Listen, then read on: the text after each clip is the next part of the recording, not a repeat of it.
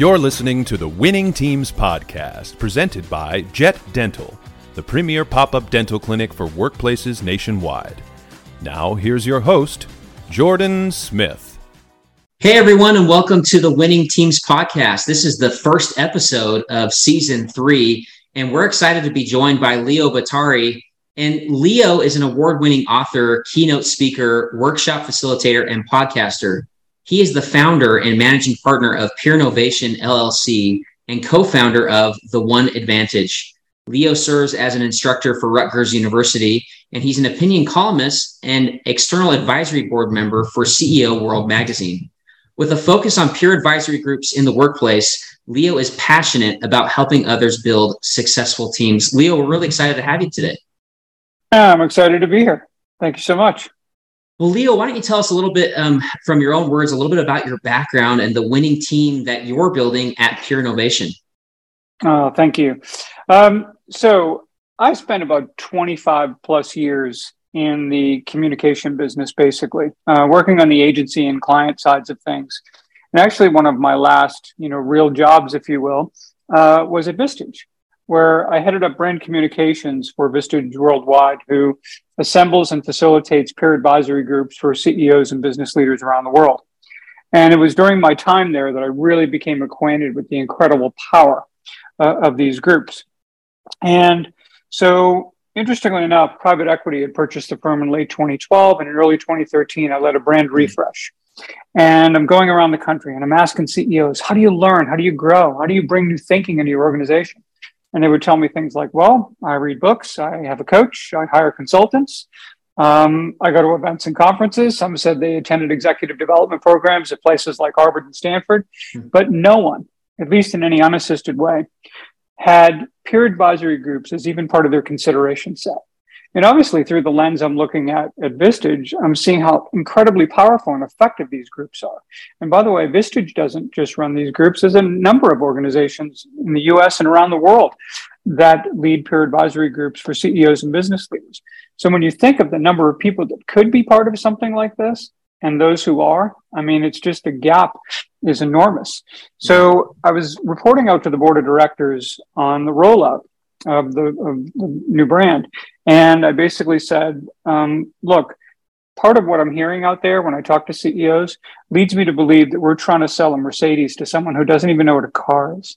I mean, think about that, right? So I said, what if we actually stepped back and not to write a hardcover brochure effectively about our company and how great we are, all this kind of stuff, but to look at the entire category. Let's look at what everyone's doing out there, you know, here in the US and globally, and really try to put our finger on how and why these peer advisory groups are so effective. And that way we could create a narrative that would give people a real guide for whether this was right for them.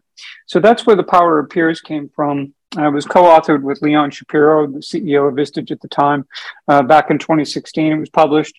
And um, since then, I've, I've written two other books. There's been workshops created from the original content. Obviously, it's evolved quite a bit since then.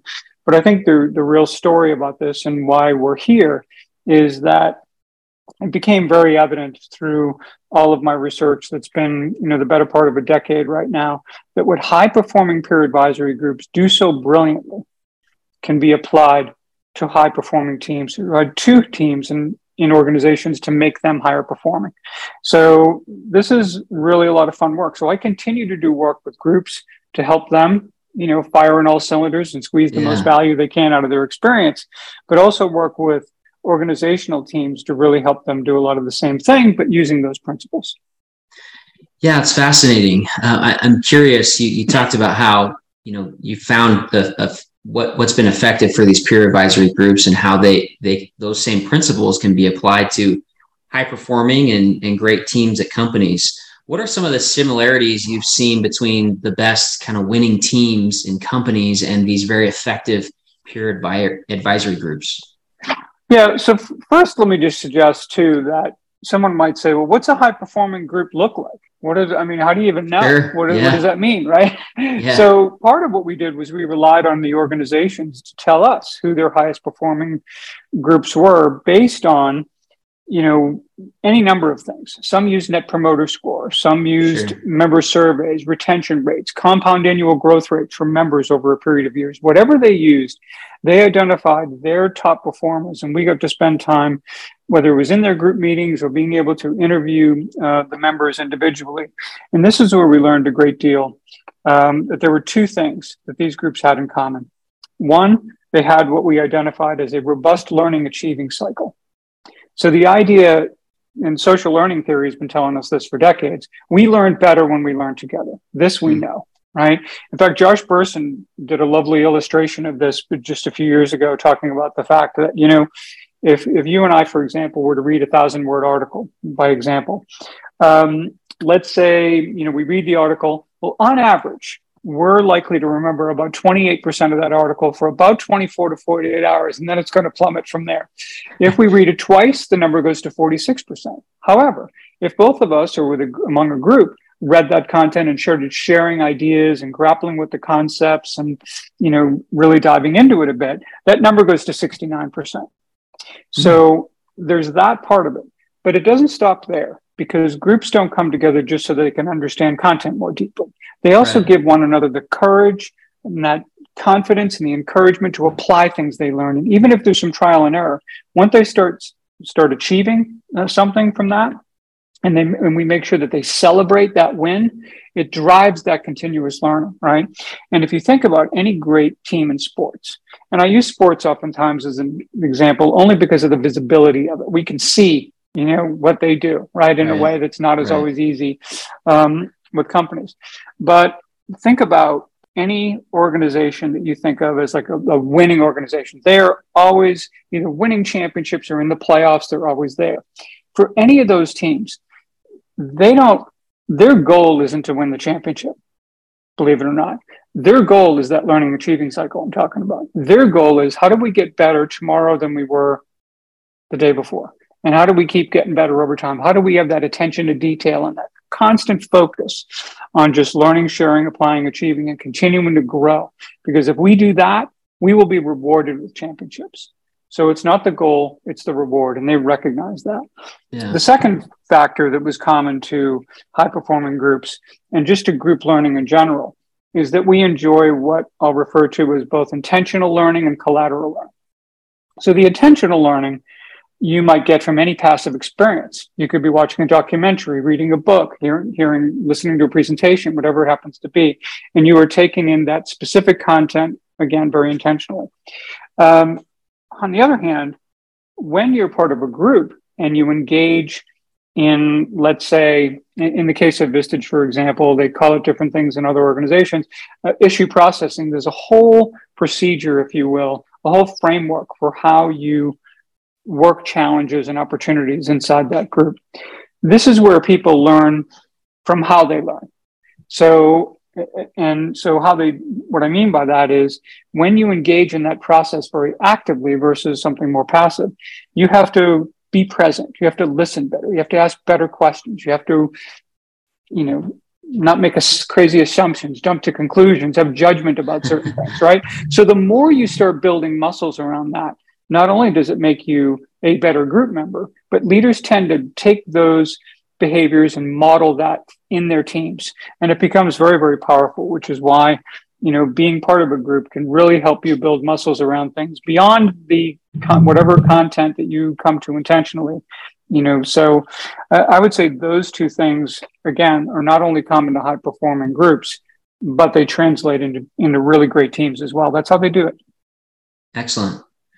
Well, where would you get started if you're a leader and you're trying to develop a, a winning team, right? And you're trying to develop um, a really robust learning and achievement cycle with your team.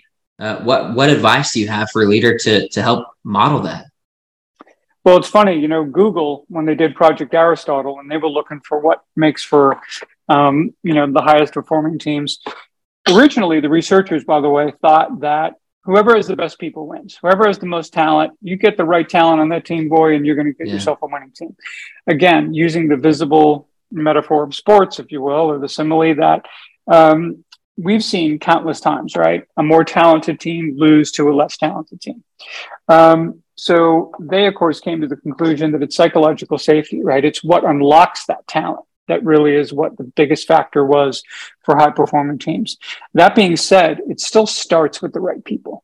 You know, we're still, I think, very much uh, right to think about the fact that we want to be really selective about who we bring into our organization. Right. But the question is like, who's that right person for us? I'm pretty sure, and I've certainly made my share of hiring mistakes over the years, right? Where I get this great resume and I interview this person and I think they're fantastic. The team interviews them, we love them. They join the company three months later. We're like, why is this not working? Why is this yeah. going so badly? Um, and it's oftentimes because we didn't really understand and recognize what the it factor was. What makes people successful in this organization, not just anywhere? Right? Sure. Uh, Auriemma actually came up with a great um, head coach, University of Connecticut women's basketball team. Yeah. yeah. Um, uh, their success is is pretty widely widely heralded, right? One yeah. of the most dominant programs in all of college sports. Well, how does he get the right players when you consider all the people that want to come there and play? Well, one of the things for them that became an it factor was being a great teammate now, clearly, you've got to chin the bar on the ability and the skills and all those kinds of things and the competitiveness right. and all. But being a great teammate ended up being that that separator. Mm. And one of the ways they looked at it was they'd go to high school basketball games and watch kid play. They'd watch clearly what they were doing out on the floor, but it was when they got put on the bench for a couple of minutes became a moment for them where it's like mm. he said hmm. there's two kinds of kids there's one kid throw a towel over her head and just sit there and get ready to be pulled back out into the game. And then there's that other kid who's on the edge of her seat yelling out encouragement and instructions to the to the player still on the floor. He said that second kid is far more rare than you could ever imagine. And hmm. yet that's the kind of player, and that's maybe the difference between getting recruited to Connecticut or not. So they were figuring out what is that it factor that allows someone to thrive in that culture. You know, um, they talk about this in the NFL, but I think this is true in, in their team. It's one thing to make it to Connecticut, it's another thing to make it in Connecticut in terms of being on their yeah, team for four yeah. years and really thriving, right? So, this is where getting the right people and understanding what that it factor is all about is so important. And, and actually, one of the things we do in Peernovation is we actually ask the employees, what do you think the it factor is? And presumably, if they're there because they're ha- they're decent at their job, they will say, with some pride. Let me tell you what it takes to make it in this company. And they offer some, usually some incredible insights that CEOs um, that I've talked to who have asked that specific question as part of a, a team workshop that um, you know I provide. Um, it's a it's a huge learning moment for them. And then you start figuring out, aha, how do we interview for that? How do we assess yeah. for that? And by the way, in a tough labor market, do we have the discipline to say no right to a person right. that doesn't quite have that it factor but we need right. someone to fill the spot yeah so um yeah so that I, I think it still starts it starts with doing your very best to get the right people but then when you get those right people in now you've got to help them and this is where this five factor framework that you know we discussed just prior to the show kind of comes into play because those things I talk about that were so important to high performing groups and teams don't happen by accident. It yeah. starts with the right people, number one. Second, they have to enjoy a level of psychological safety. They have to mm-hmm. feel a sense of belonging. They have to believe that they can admit mistakes, ask questions without ramifications. They can contribute ideas. They can challenge the process, even challenge the leader for the right reasons in terms of like the, the, the purpose of the organization and what we're all trying to do here together.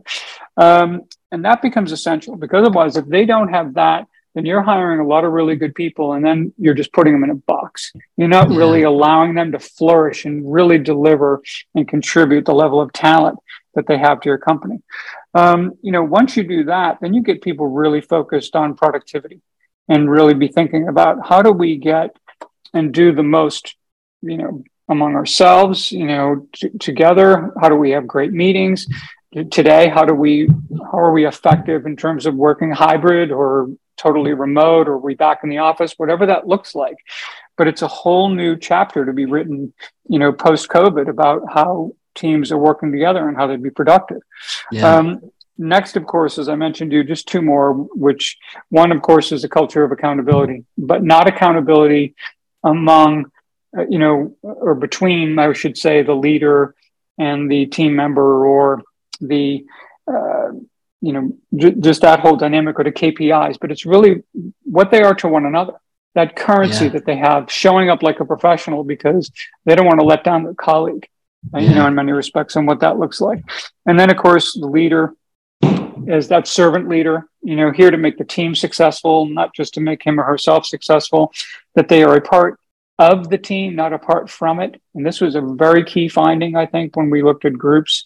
And because when you're apart from the team, it can kind of be easy um, to default into a blame culture when things go when things are going poorly, which happens all the time. We cycle through these things. But when you're all in it together and you can all truly be there for one another, whether it's the good times or the more challenging ones, you know, that is certainly much more effective.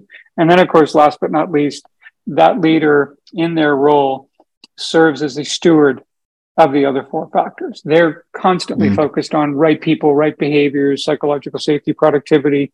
They, they create a context for member to member accountability. They're not the enforcer of it. Obviously, that doesn't really make sense. But um, but they they can play a role in helping facilitate uh, in helping a team find their way uh, to that. Yeah, I love that. I, I really loved how you gave us, a, you know, how how do you find the right people? You got to identify that it factor. Um, let let's say your organization's done that, right? You feel like you you understand what it takes to be great in your organization and to be part of that team. Um, what what common mistakes do you see when it comes to people um, in organizations regarding psychological safety? What are what are common mistakes that whether leaders or organizations do maybe unconsciously um, that that really destroy the psychological safety in an organization? Well you know well first of all what can destroy psychological safety in an organization is you know someone asks a question or makes a statement in a meeting and the leader decides to call them out in any kind of a big way, right? You've not only hurt psychological safety for that individual, but you've just wrecked it for everyone else in the room who thinks I'm not going to be that person next time, right? yeah. So, exactly. so that's number one. I mean, it really does in so many respects start with a leadership who truly wants it. And by the way, it's in their self-interest to get it.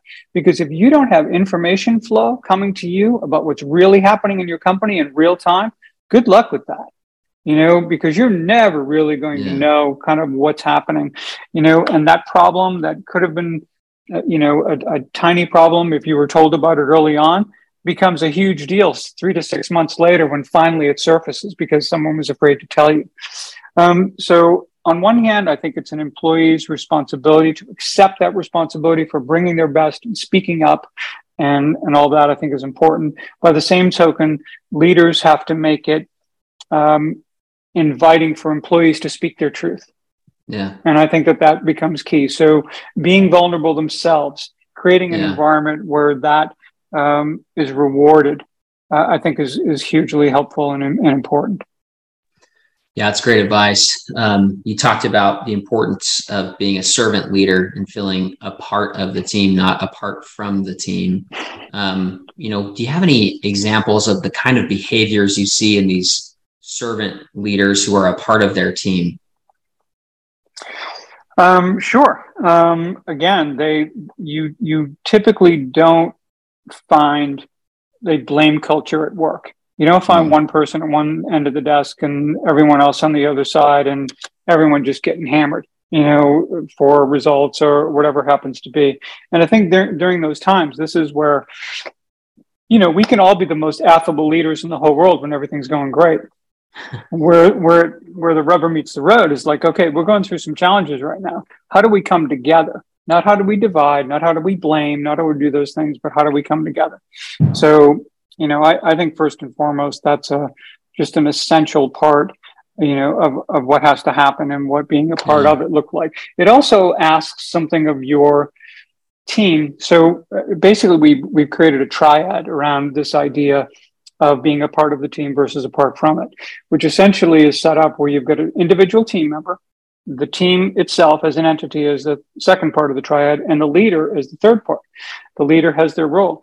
And each member of the team, by the way, they might not be the leader of the team, but so often they are a leader in the team, right? When yeah. their expertise is called upon to come forward, or when the timing of a project is such where they have to step up and, and lead in that regard. So, uh, you know, things like that are, are kind of what that looks like from a model perspective. And you know, it's I think an, an important part of of what makes teams successful both in good and difficult times. Yeah, you also brought up, you know, how productive is the team, and and before, uh, you know, we hopped on, we were chatting about um, work cultures where maybe there's lots of meetings, and uh, yeah. they're not always not always productive. Um, what advice do you have for organizations to ensure that they're structured productively? You know, part of what Peernovation is all about and how we use this five factor framework, it isn't just to talk about, you know, what could be or anything like that. It's actually, and and by the way, when I go in and work with groups of teams, I don't assess anything. I came, I come in and give them a framework to have conversations among themselves that are very intentional about what they want, what do they believe they want for themselves, and what's going to make them effective, not what's going to make the team down the street effective or the team, you know, somewhere else, but but for them. And so I think when you can have and invite a conversation that is truly inclusive, where people have a voice and they can share here and come to some understanding about here's now what I know I need to expect of myself. Yeah. Here's what I expect of others. And by the way, it's certainly what, what we're going to expect of any new person that wants to have the privilege of joining this team. Okay. We're going to have clarity around those things. So I think that the big gift of Peernovation and the big gift to any team that's trying to be more productive, more accountable, have more psychological safety, whatever happens to be, is to sit down and have some very intentional conversations about these things. You know, I, I'd mentioned to you that you know the it's and it's more than just a tagline. It actually is an important tenet of Peernovation, which is that the power of we begins with me. So it's mm-hmm. kind of accepting that responsibility. If you think something isn't productive or meetings aren't going well, you know, bring that up. Don't wait for someone yeah. else to do that. You know, yeah. and so um, you know, I think that's important there's also an aspect of this, as I mentioned to you, where this is where you have to own how much you matter. Um, and I'll share a brief story here. I had a CEO actually who was part of his CEO group, and attendance was a little spotty, you know, with their groups over had been over the past six months or so, and so the group started talking about it. Well, apparently, one of the people sitting next to me was one of the culprits. He had to happen to be at the meeting that day, but and he wasn't loving this conversation because he's feeling. So anyway, the longer the conversation on, the more angry he got, and he was right, standing right next to me, practically sitting right next to me. It's like this palpable, you know, uh, emotion coming from him.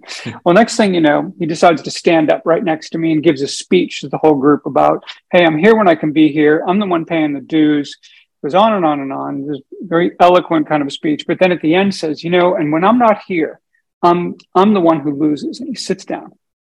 Mm. So now you've got this kind of now what moment, right? So, but he gave me a real gift at the end because what I did was I went to the member just across from him on the table, and we'll call him Richard, and I said, "Would you mind giving me one minute on what's lost when Richard can't be here?"